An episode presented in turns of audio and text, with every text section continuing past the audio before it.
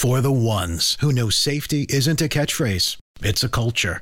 And the ones who help make sure everyone makes it home safe. For the safety minded who watch everyone's backs, Grainger offers supplies and solutions for every industry, as well as safety assessments and training to keep your facilities safe and your people safer.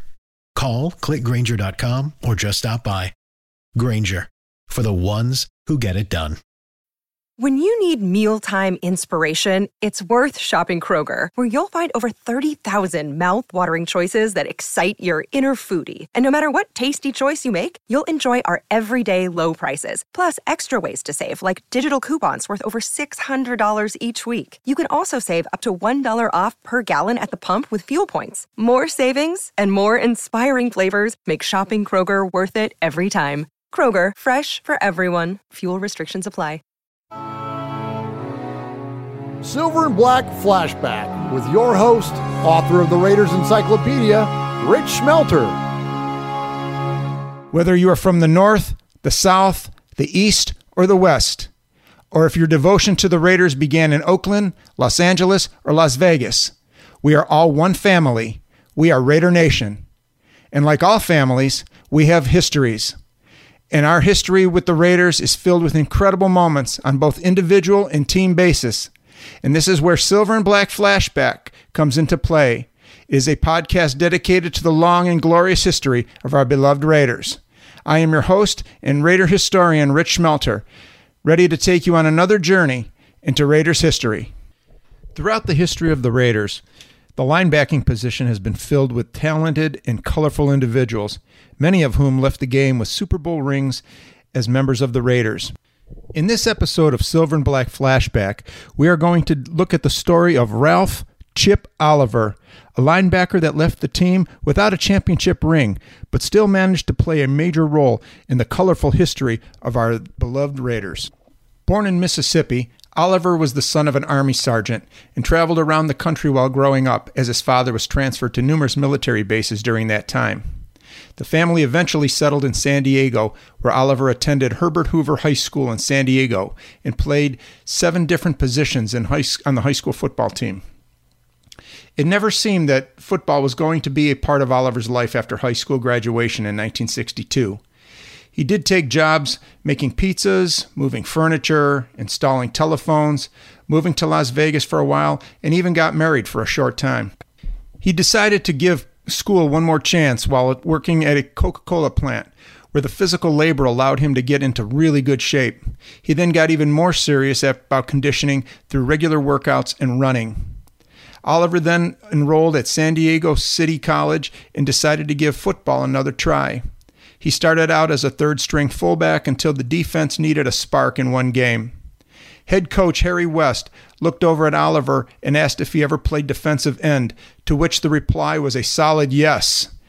He just wanted to get into the action, so whatever was asked of him, the answer was yes. At 6'2, 200 pounds, Oliver established himself as a solid player, and at this time, San Diego City College was a football factory for the big time colleges. It seemed a sure bet that Oliver was going to be recruited by one of those big time programs in 1966. John Madden was just a few years away from beginning his Hall of Fame coaching career with the Raiders and was the linebacker coach at San Diego State. He tried like hell to get Oliver to stay in San Diego, but despite an incredible sales pitch from Madden, Oliver chose the University of Southern California to continue his education and football. Things seemed to work out well for Oliver at USC as he played middle guard for the 1967 USC Trojans national championship team. Enter John Madden once again. Now, by this time, Oliver was ready to leave USC. Madden was now in his final year as linebackers coach of the Oakland Raiders before assuming the head coaching position in 1969. He might have lost out in 1966 in convincing Oliver to play for him at San Diego State, but two years later, Madden had him with the Raiders as the team selected Oliver in the 11th round of the 1968 college draft and the 298th overall player picked. Now, the 1968 college draft was considered one of the greatest in Raiders history. Offensive tackle Art Shell, quarterback Ken Stabler, and defensive back George Atkinson were all part of that college draft that year. Now, the amazing thing about that is Art Shell, Ken Stabler, they both went into the Pro Football Hall of Fame after their careers were over. And George Atkinson became one of the most vicious tacklers from the defensive backfield that the Raiders ever had. However, Art Shell and John Madden both considered Oliver to be the best find that the Raiders had in that year's draft. Oliver proved himself by receiving high praise from the Raiders as a special teams player and very active linebacker, meaning that he moved well and was always around where the ball was going from his outside linebacker position. At 6 foot 2, 220 pounds, he averaged 5 tackles a game and scored one touchdown on an interception return. While Oliver was performing extremely well for the Raiders on the field, thousands of young people across the United States were rising up against the establishment. It was the summer of love, which started in 1967, but it appeared to be so much fun that it continued for some time after that. It was huge on the West Coast, mostly in San Francisco and Los Angeles, but eventually it made its way clear across the country and consisted of mostly young people listening to hippie music, consuming drugs, and practicing free love and protesting the Vietnam War. The movement did stretch far into big cities, smaller towns, and even into the world of professional football, and no one player best exemplified the counterculture than Ralph Chip Oliver, who went on from rising star linebacker to full blown commune dwelling hippie. Even during training camp in Santa Rosa, Oliver hid marijuana in the apple orchards near the Raiders practice facility. He then snuck away to smoke weed while strolling up and down the rows of trees. He also became a vegetarian during the 1969 season and experimented with mind altering drugs like LSD. Life as a professional football player was never really a passion for him, even though he had a starting position on a team always in serious contention for a championship. Still, he seemed to be searching for something else and found it while riding his motorcycle in Mill Valley, California. He stopped at a vegetarian restaurant run by members of a hippie commune called One World Family. Oliver was quickly taken in by the tranquil setting. He began going back to the restaurant more often and felt a calmer feeling coming over him and seemed to find what he was missing in his, in his life. Now, just this is just an opinion, but does anyone else think that all the weed and LSD he took would have given him a calmer feeling as well? Anyway, no judgment here, and on with the story. He still remained with the Raiders through the 1969 season, but his attitude toward the game was changing rapidly. He tried to convey his feelings onto his teammates at a time when most pro football players still had old school ways. While his teammates were eating eggs, meat products, and potatoes, which was considered the norm for football players during this time, Oliver broke out his fruit salads, vegetables, and fresh fruit juices. During pre-game warm-ups, Oliver would come out onto the field full of energy, sprint around the stadium, and then hit the ground to begin yoga moves. Needless to say, his teammates looked at him like he was some kind of nut, even for the freewheeling Raiders, who clung to the edge of reality on many occasions. Actually, Oliver was truly ahead of his time. Yoga, health foods, and fruit juices are now embraced by professional athletes and allow them to sustain a higher level of performance over both the course of a season and a career. Oliver might have been a trailblazer without knowing it, but when he played, he was looked at as a hippie outcast.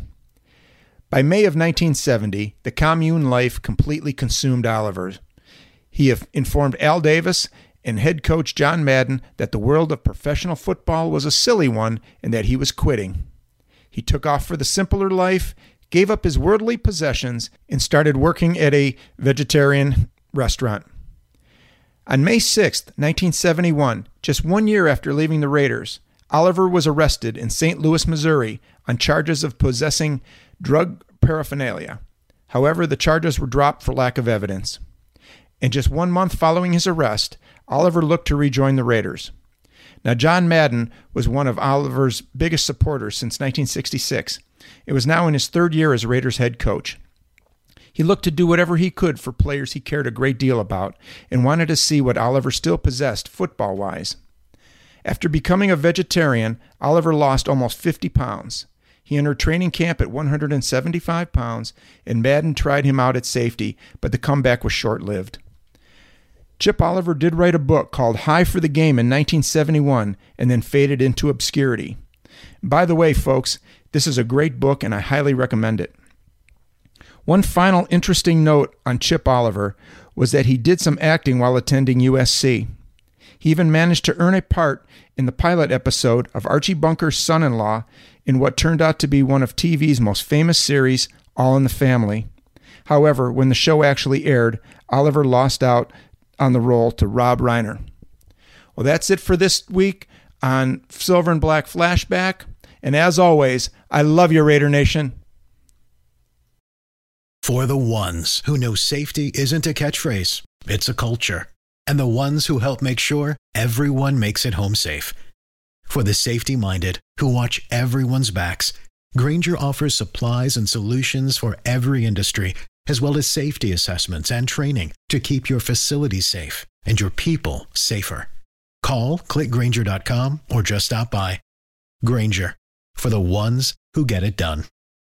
When you need mealtime inspiration, it's worth shopping Kroger, where you'll find over 30,000 mouthwatering choices that excite your inner foodie. And no matter what tasty choice you make, you'll enjoy our everyday low prices, plus extra ways to save, like digital coupons worth over $600 each week. You can also save up to $1 off per gallon at the pump with fuel points. More savings and more inspiring flavors make shopping Kroger worth it every time. Kroger, fresh for everyone. Fuel restrictions apply.